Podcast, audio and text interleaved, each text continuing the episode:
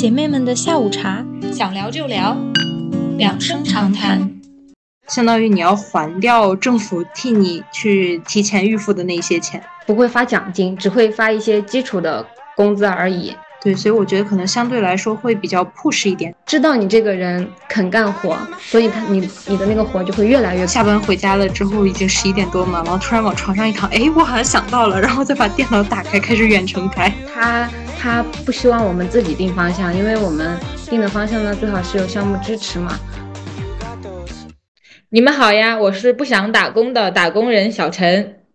大家好，我是想发 paper 的博士生 Cici。今天我们邀请来了一位新的嘉宾，他就是小吴。大家好，我是搬砖人小吴。嗯，这个事情呢是，其实我们已经搁了一期的节目了，我一直都没有想到有什么新的话题来聊。其实，在第五期、第六期的时候，我就觉得这个内容有一些可能只是分享自己的事情，对听众来说可能不是那么的有营养。所以这段时间也是一直在思考有什么可以帮到大家的一个内容。呃，今天呢就想要邀请小吴和 C C 一起来说一说，对比一下国内外的读博。其实很巧的是，他们俩就是像类似于是一个专业，对吧？是的，对。那先请大家介绍一下自己目前的一个基本的状态嘛。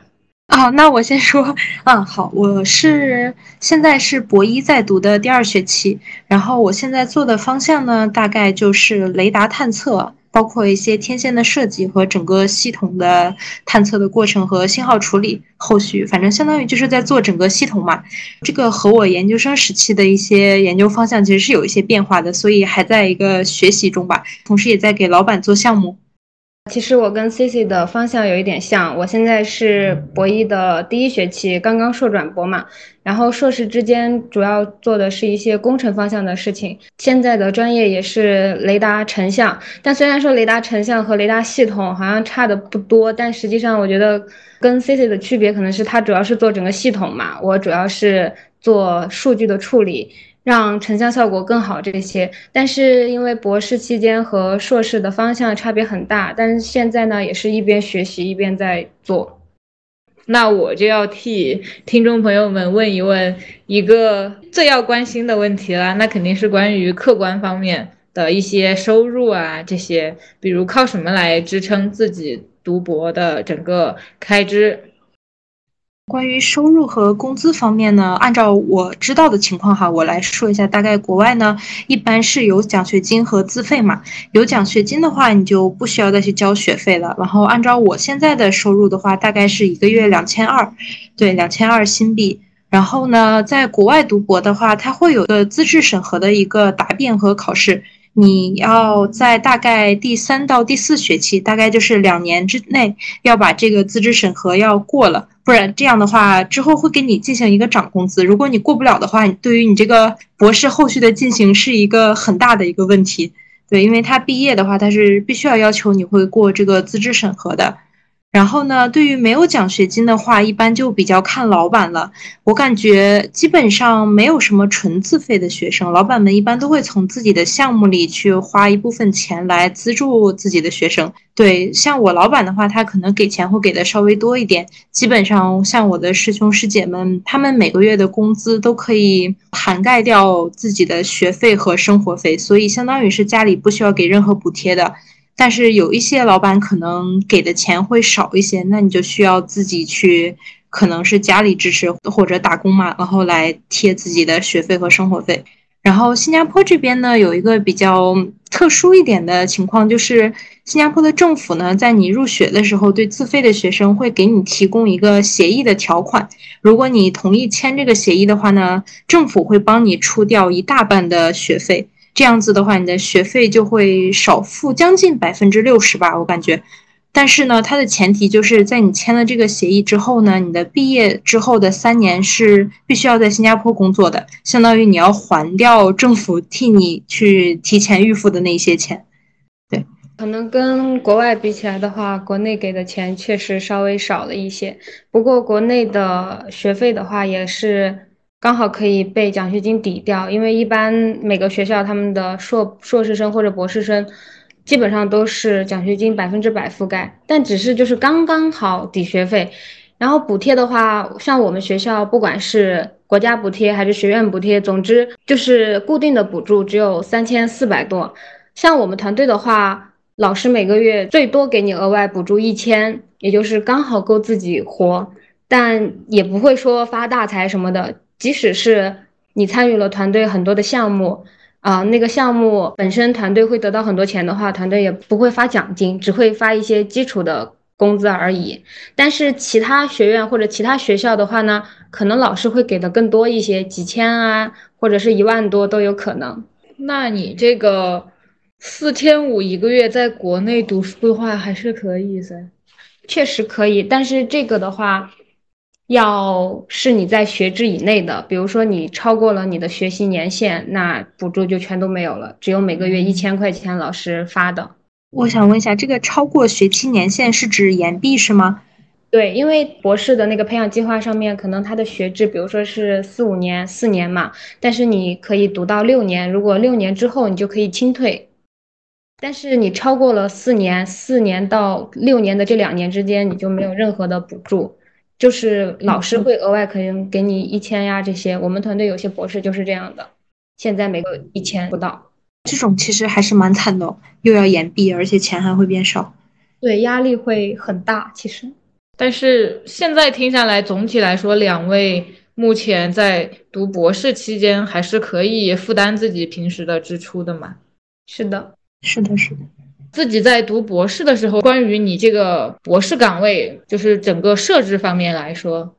有哪些一定要做的一些工作呢？觉得反正按我现在来了解来看的话，基本上学生的组会，不管是做项目还是做科研哈，都是至少保持着要有一周一次组会的频率吧。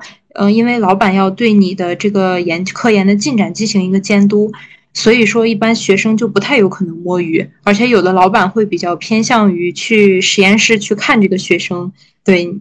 就甚至会当天，比如说上午可能会来问一下，布置一些新的任务，晚上就会来问一下这个学生有没有一些进展。对，所以我觉得可能相对来说会比较 push 一点。对，然后呢，在科研方面的话，基本上对，就是因呃，不过也因为就是每周，所以可能有这样子一个进展的一个督促嘛，所以大家基本上延毕的可能性比较小，因为。这种每周组会的工作量，基本上可以保证你每周是有一定进度的。如果没有进度的话，也可以及时的去发现问题，并且解决问题。然后，如果一些学生需要做项目的话，那就可能会被压迫的更紧一点。像我们之前可能一周有两到三次会吧，大概对任务就会更重一些。而且，国外的学生呢，除了像说的这种每周组会要完成自己的科研任务或者做项目之外呢，呃，一般还是要做助教的。这个就是不分年级的，不管你是博一还是博四，基本上老板每年都会被分到将近八到十个的本科生。大三和大四的本科生，他们都会有自己的项目，然后你的学生就必须要去帮老板去带这些学生。然后有的情况好一点，可能一个人一个学生只用带一个人，但有时候你可能要带一整个组，对，所以你还要了解他们的工作进展。如果他们中间有问题的话，你要去替他们想办法解决这些问题。然后拿奖学金的学生的话，会有一些额外的要求，他们会被学校分一些助教课，就相当于是你要去替老师去准备一些课程的 PPT 啊，或者去提前考课件之类的。然后还有就是监考和判作业。对，根据我的了解，大概就是这些。主要就一个很大的区别，我觉得跟国内哈可能就是我之前提到的一个资质审核。一些大部分学生其实，在过资质审核之前，嗯，生活我觉得学业压力还是蛮重的，因为那个资质审核的话，会有很多个是你专业领域的老板去听你去答辩，然后他们去会问一些很犀利的问题，如果不过的话，就会影响到你后续的毕业。资质审核有一个好处呢，就是。呃，如果你没有读研究生的话，你是直接来读博士的。你过了资质审核之后呢，你觉得你读不下去了，你想退学，学校是会给你一个研究生文凭的，不会让你什么都没有空着手就走。那听起来这个还挺好的哈。对，就是可能过起来会比较麻烦一点吧。你相当于要交一份小的报告，然后页数还蛮多的，而且走各种流程，包括最后答辩啊什么的，相对来说其实比较繁琐。那如果像你这种已经有了研究生文凭，过了之后不想读呢？就相当于是拿了两份一模一样的文凭，没有什么用。那在国内这个博士的岗位设置呢？我们团队的话呢，可能就是团队本身结构比较复杂，大概我们团队光博士生就有几十个，然后老师也有十多个，硕士生就是不计其数了。但是老师们呢，可能是这两年国内硕士扩招的原因，老师重点也是培养博士。不管是硕博连读的还是直博的，他们对硕士生的管理其实比较散，因为刚好我是二零二零年开始读研一的，那一年刚好遇上疫情嘛，我们大四也没有进组，所以说研一相当于是从头开始学习，没有之前进行的一些铺垫啊什么的。但是老师可能也是因为疫情，或者说是之前有项目耽搁，他们忙的对我们这届的学生其实是很明显的就是不太重视。一般都是博士生来管你。如果说你不想干教研室的项目，你也不想在教研室干这些雷达相关的东西，你完全可以不来，老师也不会管你。他们的重点是博士生，硕士生一般就是博士生来带。但是博士生的话，也不是说每个博士生都会带，有的博士呢，他的能力比较强，他可能同时要盯好多个组。像我们开组会的时候，其实老师更多的只是一个旁听者，主要是博士生在。那边听着听着，他们组的硕士的那些工作汇报啊之类的。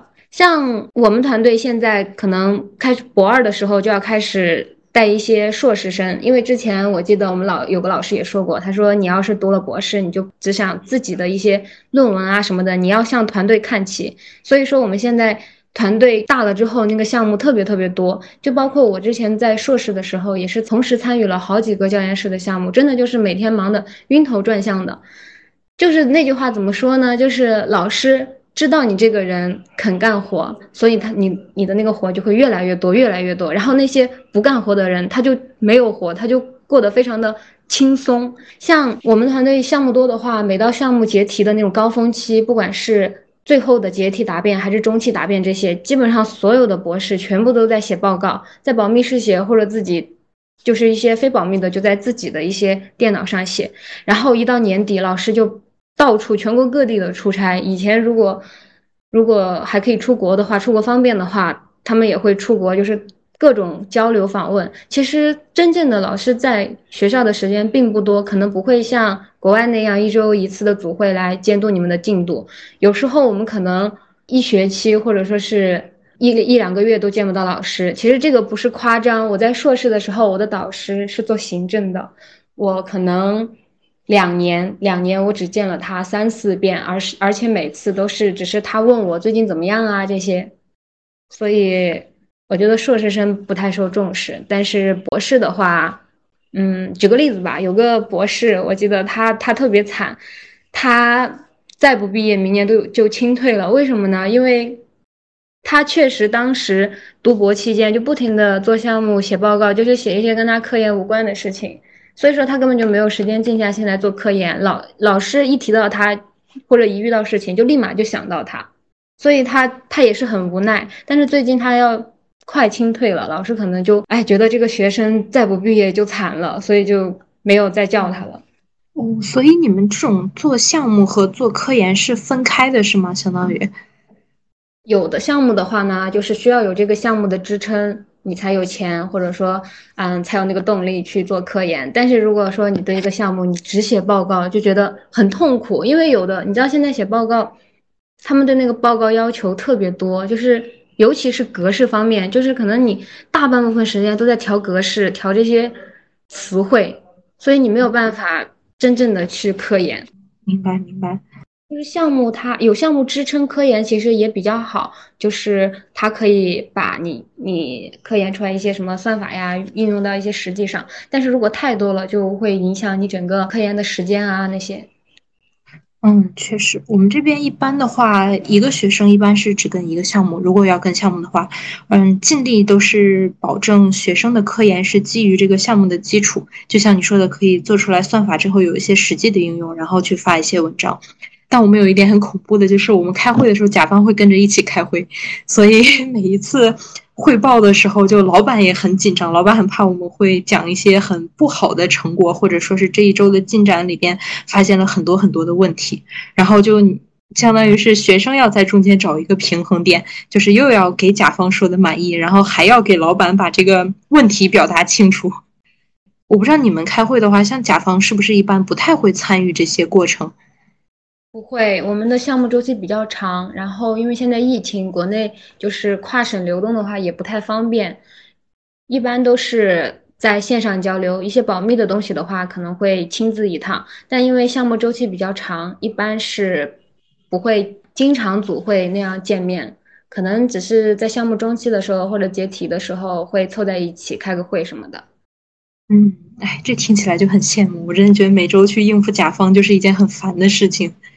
啊不不不，我觉得你们这个我也很羡慕，就是一个博士只有一个项目，我们有的博士他同时有好多个项目，就是他手下可能有快十个硕士生，每个硕士生的方向都不一样，但是他需要了解他们每个人的动向，并且给他们提些意见，或者说提一些可能可能实现的一些方法呀这些，而且同时还要把他们遇到的问题或者说他们的成果统一汇总了再给老师汇报，我觉得他们真的就是。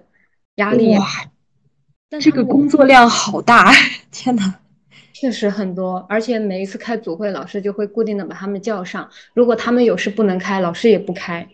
我也不知道为什么。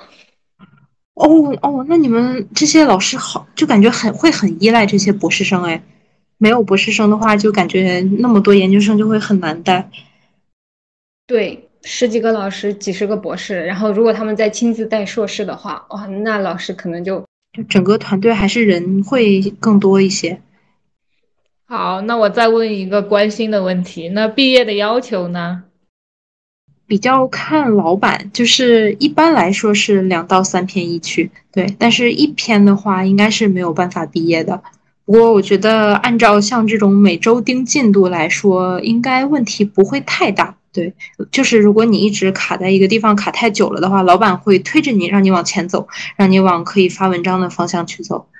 国内的话，我们学校是有硬性的要求，就是全校的话，要么就是发两篇二区，或者是一篇一区，还有一些三区什么的，反正就是论文数量要达到要求。但是如果只是说刚好到达了。这个标准的话，应该是过不了答辩的，因为现在大家的成果都很多，像人家如果有四五篇一区，你就一篇一区，估计是过不了答辩的。那假如说达到了毕业的要求，但是你不给我过答辩，然后我到六年了怎么办？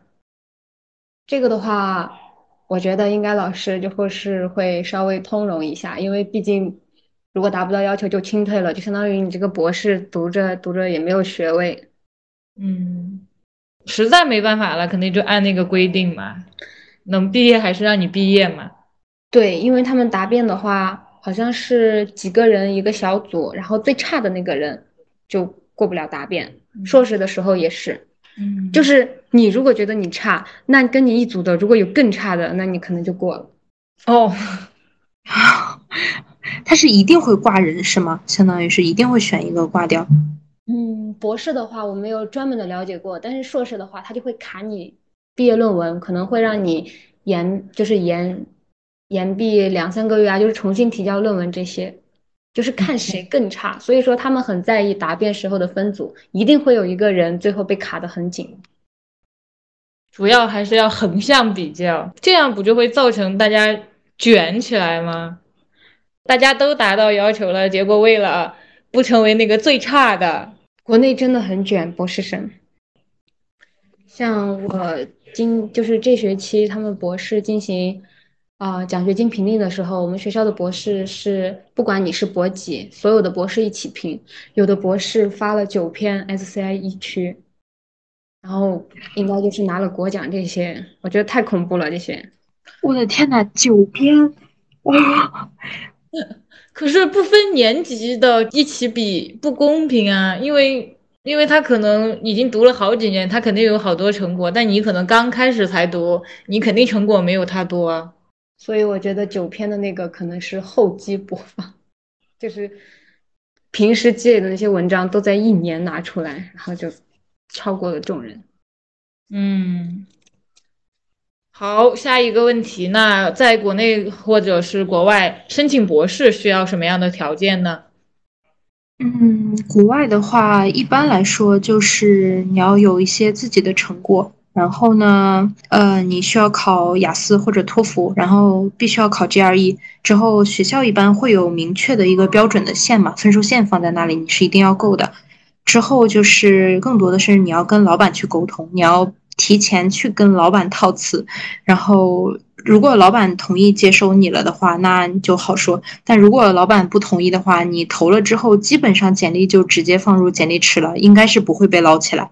但是有呃，如果你是在国外读的研究生的话，你要跟你读研时候的那个论文老板直接去留校的话，可能留下去读博士可能会相对来说容易一些。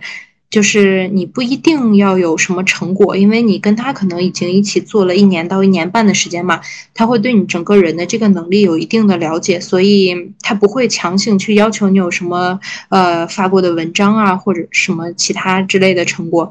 但是如果他感觉你的呃资历是可以的话，你的能力也可以，他就会同意你去留下读书，直接读博士。然后我不知道其他国家哈，新加坡这边两个学校基本上就是，如果你是本校的研究生，你在升本校的博士的话，就相当于是你自己留给自己老板这种，呃，你是不需要交语言成绩的。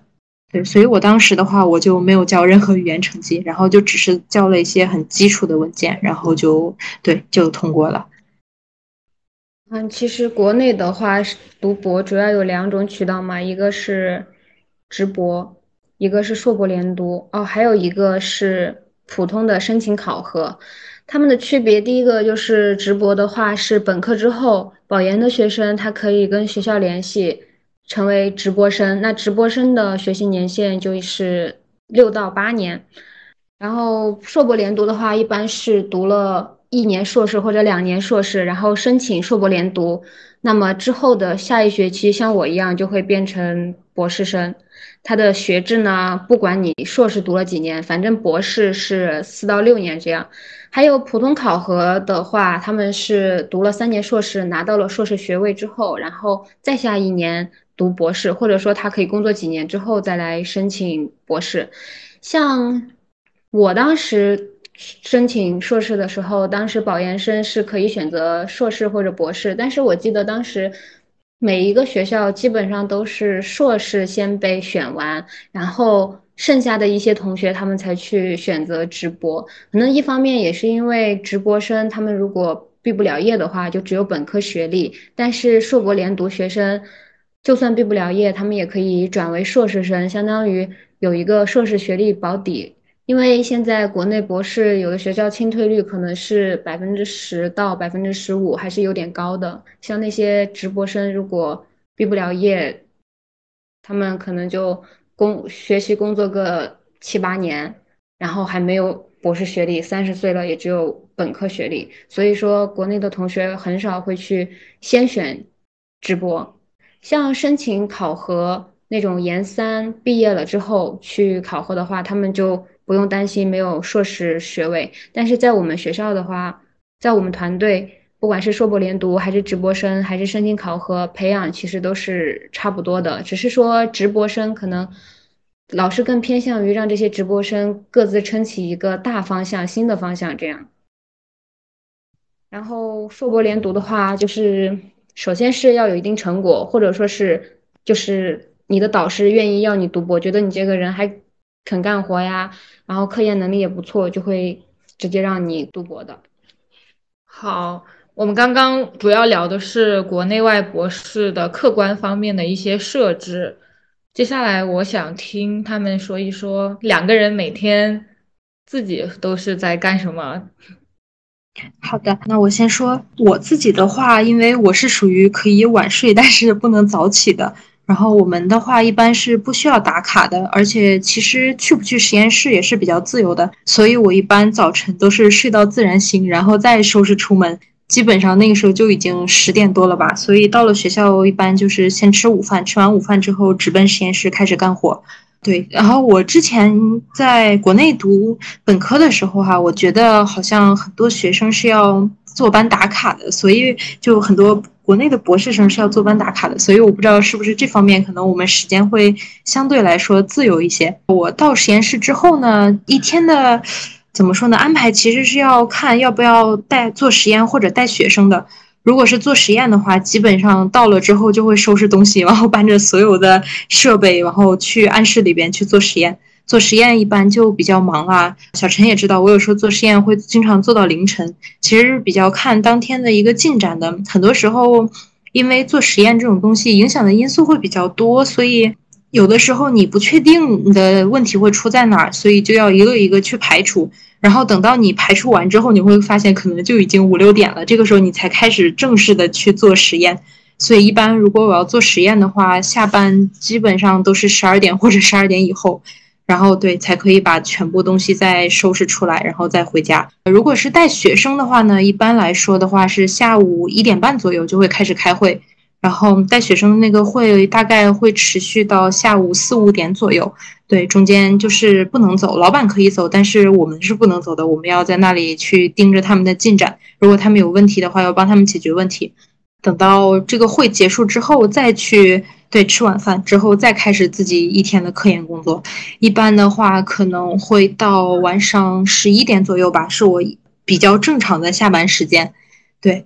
呃，如果不需要做实验，又不需要带学生的话，那这一天就比较幸运。所以来了以后，你就可以完全专注在自己的事情上。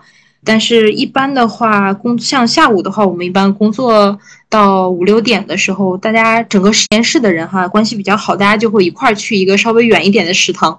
多走一走，想要透透气嘛，放放风，也是舒缓一下这个科研紧张的这个压力，聊聊天啊什么。可能晚上一块儿会去一个远一点的食堂吃顿饭，这个时间可能会稍微久一点啊，因为走过去的话，可能有的时候就要个十几二十分钟了。大家一起聊聊天，吃完饭再回来，可能一个半小时就过去了。所以晚饭时间的话会久一点。之后呢，就是继续开始工作吧。我感觉每个人的下班时间其实是不太一样的。像我们实验室里一些人，他们。早晨来的比较早的，他们有的九点多就到的，他们晚上下班基本上就是八九点左右嘛。就像我来的比较晚，所以我一般下班也会比较晚，基本上都是十一点吧，对，十点到十一点的样子。然后其他没有什么特别的不一样，我觉得主要就是我觉得可能和我想象中国内读博的生活很大一个差距就是。不需要打卡坐班，因为我听说国内有一些老师，如果不太好的话，还会把你的工资和你这个打卡的时间什么去进行一个挂钩。但我们这边应该是不会。嗯，我本科的时候和 C C 是一个学校的，我以前也以为研究生进实验室是要打卡的。不过我们团队现在是不打卡，有时候可能老师比你来的更晚。但是我最近的生活吧，因为是。刚刚回到学校没多久，因为之前疫情被封了两个月，所以说感觉这段时间只是在调整自己的作息。一般是九点过起来，然后晃晃悠悠的过去，中午中午十一点半或者十二点回到宿舍，然后再休息个两个多小时，再去教研室。因为我们住在学校里嘛，所以就很方便。然后晚上的话，我这两天是没有在那里的，但是其他博士就是。高年级的博士啊，他们平时也是走的比较早，一般就是早上八点过去，然后下午六点过就溜了。一周固定是去五天，但是其实你偶尔半天不去或者一天不去，团队太大，老师根本就注意不到你，都不知道这个人，或者说他根本就想不起来你这个人。然后我硕士期间的话会比较忙一些，但是博士做算法的话，主要就是在自己的工位上待着，不像。之前不停的要出差啊，这些读博的话，可能更倾向于学习算法这些，主要是处理一些数据。啊，这学期也在当助教，老师一上课的话就要跟着去。上完课了之后呢，还要跟老师商量下下节课上什么内容，因为我们上的那个是小班课，有很多个老师分别上，所以就要联系老师呀，商量课程这些。我以前以为国外可能工作节奏会更更大一些，因为听说国外的博士都很厉害，发了很多文章，我以为都是 push 来的。啊，我觉得这个其实挺看老板的，他们有的老板就会很 push。我认识一个老板，他每天上午大概会九点多来一趟实验室布置任务，然后下午大概两点左右还会再来，然后问一下任务的进展，然后等到那个老板晚上八九点下班的时候，他还会再来一趟，然后问问有没有什么更新的进展。哇，我觉得那组的学生就不得不说真的很优秀，就在这种高压之下，每个人的成果都很多。啊，像我们团队的话，一般是博后或者说是小老师，就是刚刚出站的一些老师，他们可能会更亲力亲为一些。然后大老师他们一般就不太找得到人，小老师他们呢，就是带学生的时候也是比较认真细致的，就是嗯，你有什么问题都是可以直接跟他们交流。他们的工作时间其实也比较长。但是相对于大老师来说比较长，但是可能相对于硕博士生还是没有那么的长，毕竟人家也是打工人。但是我觉得小吴你的那个刚刚说的那个作息，因为你说的是现在的这个作息不太具有普遍性，对。那你想一下，你之后步入正轨以后，你随着你们团队的一个整体的步调走的话，大概应该是一个什么情况？虽然说我们团队的老师不怎么管你，但是我觉得我还是需要自己 push 一下自己，不能这么懒下去。我觉得可能之后会，比如说八点过起来，然后上午、下午认真工作一段时间，然后晚上的话看一下当天的任务有没有完成，没有完成，我还是回去休息吧。毕竟身体才是革命的本钱，我们要反对九九六，所以在学习的时候也是要劳逸结合的。好好笑，我怎么就像是那种像面试你似的？不不不，我是觉得，如果说你整个工作过程你是高效的，或者说你上午四个小时，下午四个小时你都很认真在工作，那么晚上你可能会感到疲惫。如果你再这样高压下去的话，可能你的那个科研效果会不好，或者说会走入一种误区。我发现我晚上学习就很容易走入那种怪圈，嗯，就老是。老是想一些奇奇怪怪的东西，然后实现不出来，又很焦躁，就反而把整个人的心态都搞崩了。我跟小吴不太一样，就是我是属于那种越晚越精神的，所以我早晨就起不来。如果早晨起来的话，去了以后，我就感觉我坐在那，整个人都是懵的。我以前还可以，现在不行了，可能因为年纪逐渐的变大。我现在晚上只要超过十二点半睡觉，我第二天早上都是懵的。我知道 C C 他是越晚越精神。当时我们 你住的时候，他问我晚上几点睡，我说十二点前睡。他跟我说他看了一晚上电视剧，是这样的，反正是演周生如故的时候吧。跟我说每天晚上都在看，然后我就想你怎么这么有精神？确实是，现在有时候也会，就是晚上熬夜，就是工作效率会变高。我不知道为什么，就经常有时候白天坐在那里，感觉嗯，就是想不进去，怎么也想不到该怎么办。然后等到晚上，有时候下班回家了之后，已经十一点多嘛，然后突然往床上一躺，哎，我好像想到了，然后再把电脑打开，开始远程开。我以前本科的时候，可能也是晚上。经常和小陈一起看看剧啊，熬夜熬起来也是非常的、非常的长的。但是现在可能可能因为自己的那个作息有一点变化嘛，这个可能也是跟自己的生物钟有点关系的。如果让我一直保持 C C 那样的作息，我可能也是会坚持下去。但我觉得我们本科的时候还好哎，没有天天熬夜看剧，一般也是十二点左右会关的。我不太记得了，我只知道上了床之后，我们还是会玩会儿手机。哦，但是我一般玩半个小时就睡了。那我可能久一点，不好意思。那你真的睡好早，天呐，小陈睡好早。我现在睡晚了。对你现在，我记得有，我感觉有时候半夜快两点，你还在给我发消息。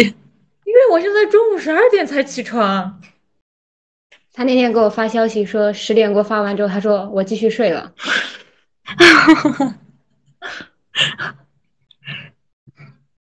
你这个，咱们三个就像有时差一样。我比我比小红晚几个小时，你比我还要再晚几个小时。不是那个时差，我我记得很清楚，就是我在上班的那段时间，我白天给你发的消息，你晚上回我，我第二天白天才回你。我永远接不上你在两点给我发的消息，是这段时间我接上了。确实是这样的。那我两点给你发，你肯定能回我。是的，是的。嗯，那在国内外，关于同事或者是导师，你们称呼是怎么称呼呢？呃，同事的话，一般像一个实验室里，大家熟一点，基本上就是喊名字嘛，不带姓的喊名。对，然后对于呃一些博后的师兄的话，就叫师兄。嗯，老板的话就直接喊 proof。对，不怎么喊 professor，不喊全的，都是一般喊 proof。嗯，其他我感觉，因为我周围的很多就是实验室的人，大家都是中国人，所以可能我觉得和国内实验室应该差不太多。对于外国人的话，可能有的他们会讲究一点。我觉得他们会对于呃已经有了博士学位的人，一定会在前面加 doctor，不管喊谁的话都是这样子。然后喊普通的博士生或者研究生的话，就是喊名字。我们团队老师比较多，这个说法就称呼也变得很多，像大一两届的师兄啊。一般就叫他们某某师兄，就是名字的后两个字。然后同级的或者说是叫师弟师妹，也是叫直接叫名字的后两个字。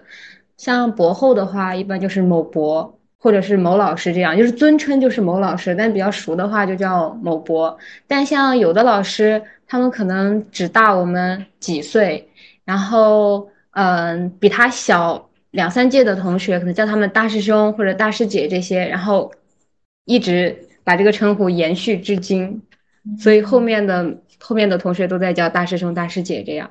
但一般来说，只会叫大老师，很尊敬的喊老师。后面的话，要么就是叫老师某哥或者某博这样。嗯，那你们在读博士期间焦虑吗？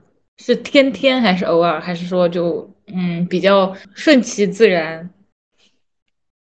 我觉得我焦虑的这个频率是按照开组会的时间来定的，就比如说我周二和周五有会的话，像就从周日从周六周日开始算嘛。周六的话会觉得周五刚开完会了，就整个人是一个很放松的状态。然后周日的时候也会觉得还好，但是一到了周一，整个人就会开始紧绷起来。如果你的周末没有工作的话，你周二就没有任何可以说的东西，然后周一就会不停的加班，不停的加班。这个时候就会特别特别焦虑，因为面临组会的话，老板肯定会问你很多问题，问你之前你周五提到的问题有没有解决啊，或者什么之类的，他需要看到一些结果。然后等到周二开完会之后呢，又会适当性的放松一下。周三也还好，但是一到周四你就又会开始紧张，因为你觉得，哎，我之前的东西好像周二已经说过了，我周五该怎么办？对，所以每次开组会前，我觉得是我最焦虑的时候。我知道你每次开会前，比如说你周五要开会，你周四就会跟我说发消息，烦死了，明天又要开会了，我什么都没有做，给他说啥呀？是这样的，就是我不懂为什么啊，就是。必须每周都一定要有进展去汇报。我很多时候我就在想，如果我没有进展该怎么办啊？可是我就是没有进展啊，那能怎么办呢？就就对，就这种事情确实会很焦虑、很头疼。后来就发现，就是你如果真的实在没有进展，你就只能去把你做的各种尝试全部都给他讲一遍，然后看看他能没有有没有什么方法可以帮到你。如果没有的话，那就没有办法了，你就之后还得靠自己。嗯，像我们团队的话。一般开组会更多的是把问题抛出来去讨论。老师一是关心你现在做出了什么，如果说你真的没有做出什么，他就会问你现在遇到了什么问题，然后组会里面大家就凑在一起想一些解决办法，或者提一些之后可以尝试的点。我觉得这个还比较好。但是我们一一个月开一次组会的话，我到了开组会的时候，我也比较焦虑，我也不想开，我就觉得我。比如说处理个数据啊，我尝试了好多方法，我就是没有处理出来，怎么办呀？到时候说我一个月啥都没有做，但后面发现这些问题其实老师可能也是希望你把它提出来，然后之后一起解决，不是让你自己直接憋着。我焦虑的点呢，就是我现在博弈，老师还没有给我定方向，每次问他，他就说别急，你现在刚刚转博，你先再学习一下基础什么的。然后我就说好吧。那我 emo 的点，嗯，除了定方向，其实每天过得还是比较快乐。但是每 当我过得快乐的时候，我就会 emo，我就会觉得我很焦虑。我现在这么快乐，我就觉得啊，我现在这么快乐，我的成果没有怎么办？我的进展没有，我现在还这么快乐，我不应该，所以我应该 emo。你这不是给自己没事找事儿吗？可能事情少了，就是容易瞎想，不允许自己快乐呢。就像我今天，我跟小陈说，我今天玩太久了，我很惆怅，我想卷一两个小时。他问我，什么？我能不能来你家卷？我说，你差这一两个小时呢。天呐，好厉害！我们都是属于就是抓紧一切能躺平的机会，赶紧休息。是，实在是不想卷，因为这几周一直在躺平，不敢玩了。嗯，我我觉得有心理负担。我觉得可能大家都是想求一个，就是取一个中间值嘛，就是劳逸结合，纯玩儿可能也有一点心虚，但是太劳累也不太舒服。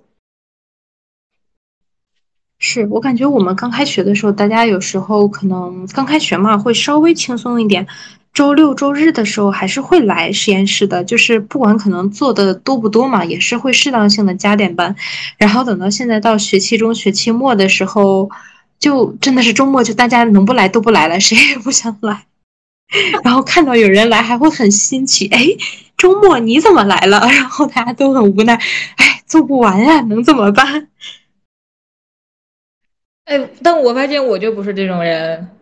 我当时上班的时候，刚上班的时候也是不是很忙嘛，你还是能下班，然后周末不来。当时还有同事说有点心虚什么的，害怕每个月的月答辩呃怎么怎么样，或者是影响他们升职加薪吗？他们还想来跟我说，然后我就说有毛病。你现在能走不想走，到时候你想走你走不了。你说的这个很有道理，我要学习。是的，我我们实验室还有一个印尼的小伙子来这边工作，然后他刚来的时候，他说我之前是在德国工作的，我一天最多只工作一周最多只工作五天，每天最多八个小时。对，他的老板是个中国人啊，非常非常的 push。然后来了之后，大概第二周吧，周六就来了。然后来的时候特别心不甘情不愿。我们问他说：“你不是不来吗？你不是一周只工作五天吗？你怎么今天来了？”然后他就一脸委屈的，带有点抽泣的说：“老板一直在 push 我，我没有办法。” 然后一直到现在就变成了每天特别开心，就有时候周六来了以后还会问大家：“嗯，你们怎么都没有人来呢？我今天来了以后，实验室里一个人都没有。”我们说，大家真的是谁都不想来。他为什么感觉就是一个外国小伙被逼的开始卷起来了？他为什么还会开心？我不知道，就是他可能觉得自己周一到周五做不成，就是出不来，结果周六如果可以出来的话，他就特别开心。我就觉得这个人也还是很厉害，就可能在德国的时候大家都不卷嘛，所以他也就无所谓。然后来了这边一直被压迫，一直被压迫，结果现在慢慢逼的整个人开始卷起来了，好奇怪。我们周末，我一开始以为大家都是不来的，直到有一天，周日晚上，我去教研室拿东西，我竟然发现所有的博士都在。啊？就是他们可能是。周六和周日的上午不在，周日的下午在。但是有些卷王吧，他们就周六周日都在，就凑在一起在那儿学习。天呐，这就是博士生吧？但像我们老师的话，就可能是一些博后，他们会更努力一些，可能每天会工作到晚上，然后周末有时候会来，有时候不来。但是像有一个博士，呃，有一个博后，他的那个工作效率就很高。他上午一般是八点到十二点，下午是两点到五点，基本上你到五点就找不到他人了，回家了。对，嗯，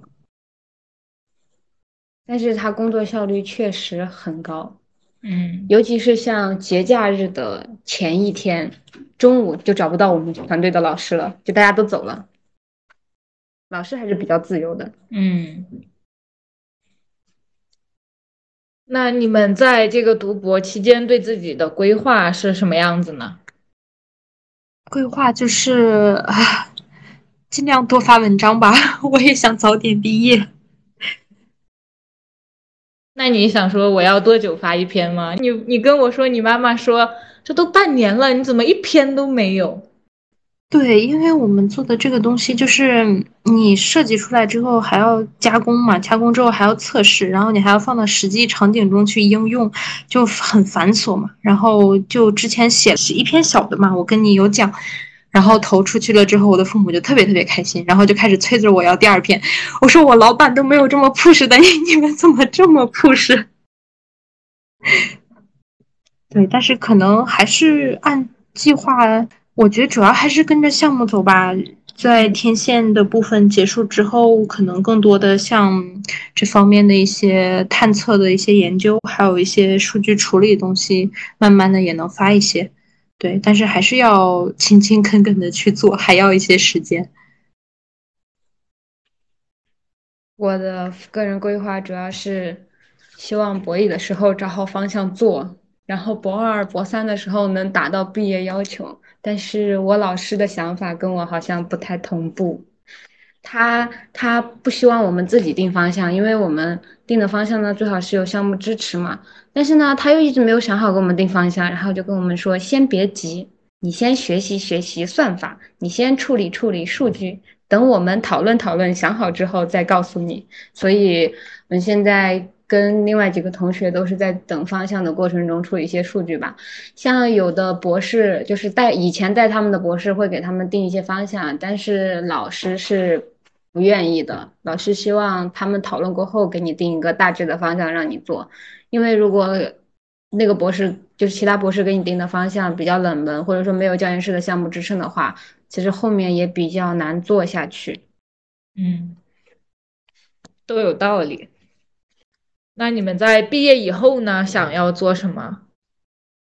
毕业以后的话，其实还不是很确定。但是按照我现在周围一些毕业的同学的经历来看，哈，感觉高校和研究所给的钱可能不会太多，所以大部分人选择的基本上都是要么就留校做博后嘛，要么就是去企业。对，所以我估计大概率可能也是这样。做博后是一个什么情况？呃，就是如果你老板手头还有项目，而且他也愿意让你留下继续工作的话，你就可以直接签成博后嘛，相当于是你给老板继续打工。也可以去一些其他的学院，或者说是老板推荐去一些其他的老板手底下工作也是可以的。而且新加坡博后的话，给钱给的还是蛮多的，他们一个月的话大概有六千多。相当于人民币有三万多了，而且还能相当于是混一下自己的资历嘛。如果做了博后之后再想回国进高校啊或者什么，也是一个跳板。嗯，会比你直接博士进高校可能要好一点。对，那你打算回来吗？还是继续留在那边？我。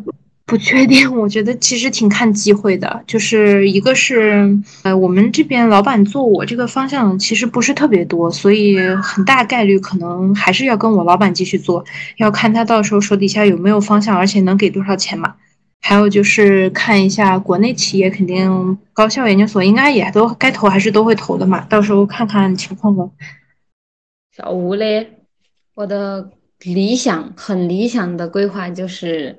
先看能不能留校，不能留校的话，就是去研究所或者外企苟着。因为我觉得我到时候毕业可能快三十岁，到时候私企可能它就强度也比较大呀。然后虽然说国内没有对女性的歧视，但是你快三十岁了之后，作为一个未婚未育的女性，私企肯定是他不说，但是肯定是会有一些偏见，就觉得啊你都没有结婚生孩子，那你到时候到我们这儿来，你能适应我们的？强度吗？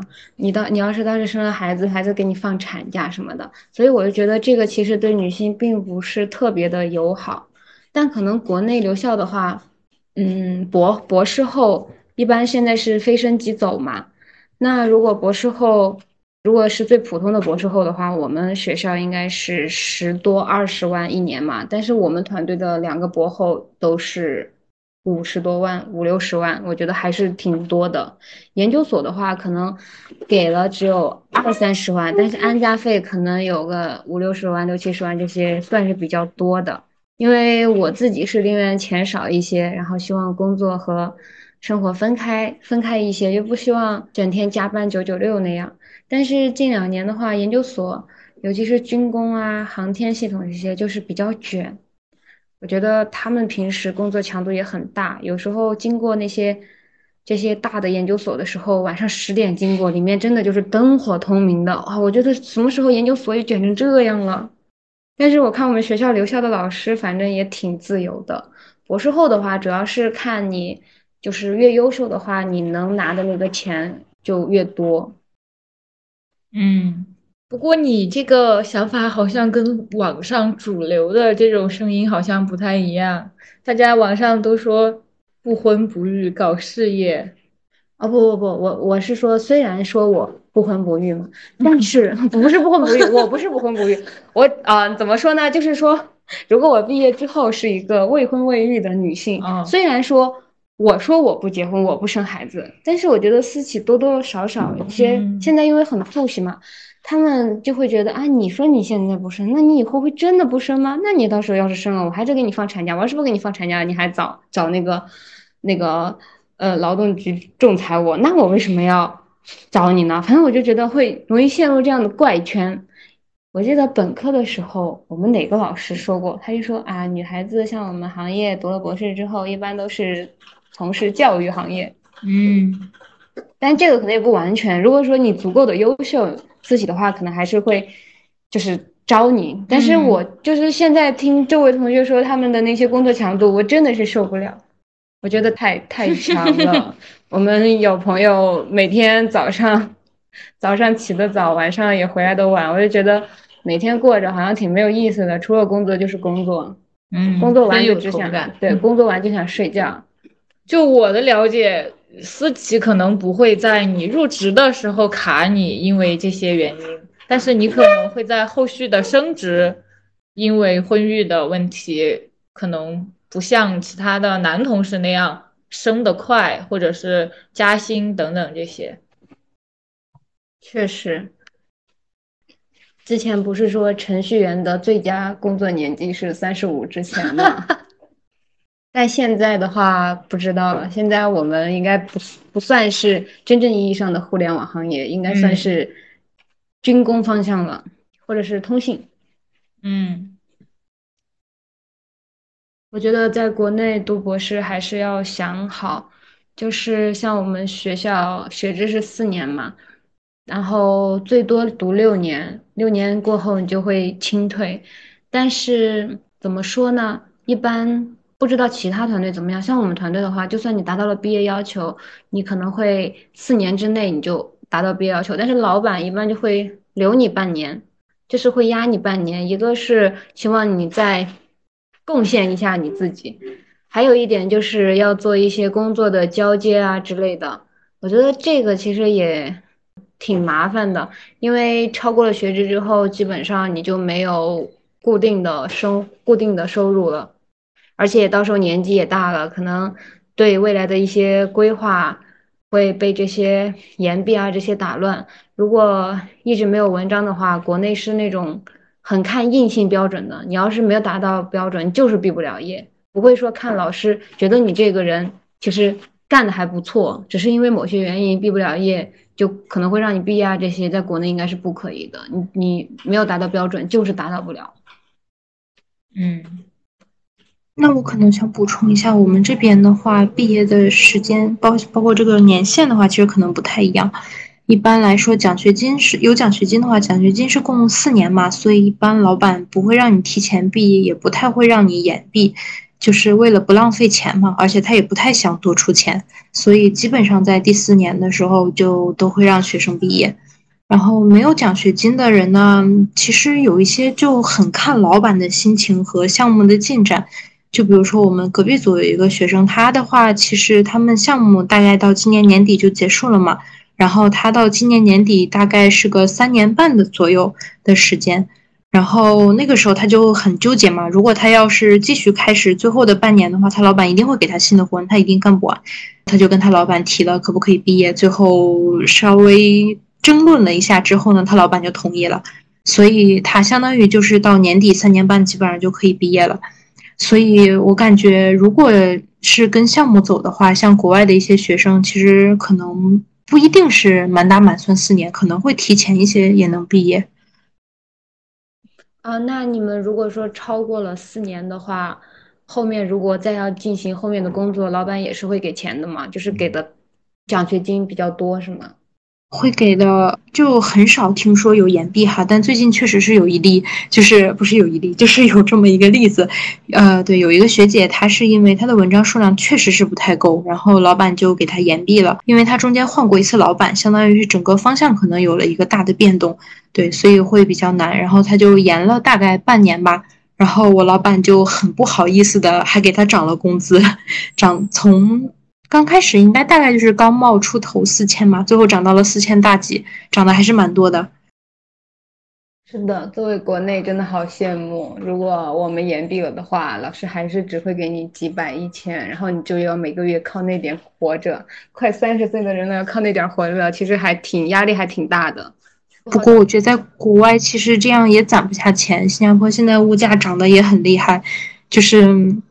有很多人，他们在国内有女朋友或者男朋友嘛，他们可能中间能回国的时候，就会回国领了证，然后就会留自己的另一半单独在国内要买房啊、工作啊什么，压力也还是蛮大的。但其实，在新加坡的话，攒不下什么钱，基本上也提供不了什么帮助。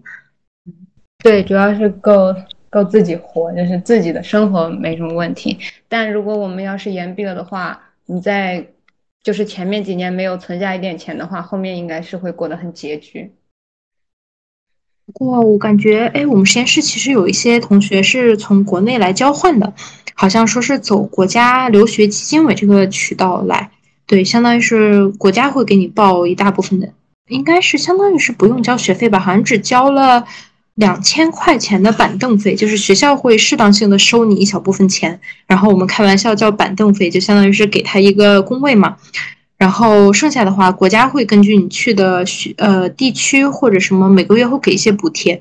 然后我之前跟他们了解的话，大概每个月也是两千二，其实是和我奖学金拿的是一样的价钱的。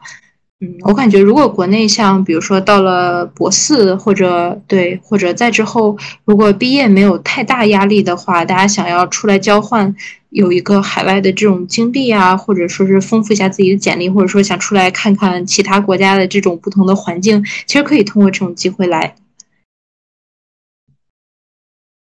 嗯，确实，我们团队也有一些是就是现在是老师的，他们当年也可能就是直播四年。就是提前了两年就达到了毕业要求，然后他们在第五年的时候就出国交换了一年，然后再回来。回来毕业之后，其实还是挺年轻的，直播生五年毕业，他就出去工作两年，然后后面又回来做了师资博士后这样。那大概这就是我们这一期的分享，希望对于考虑留学和在国内读博士进行一个选择的朋友，希望可以帮到你们。虽然可能跟不同的国家或者是不同的导师有不同的情况，但是我们最开始所说的一些基本的设置，应该还是可以帮到大家。嗯，是的。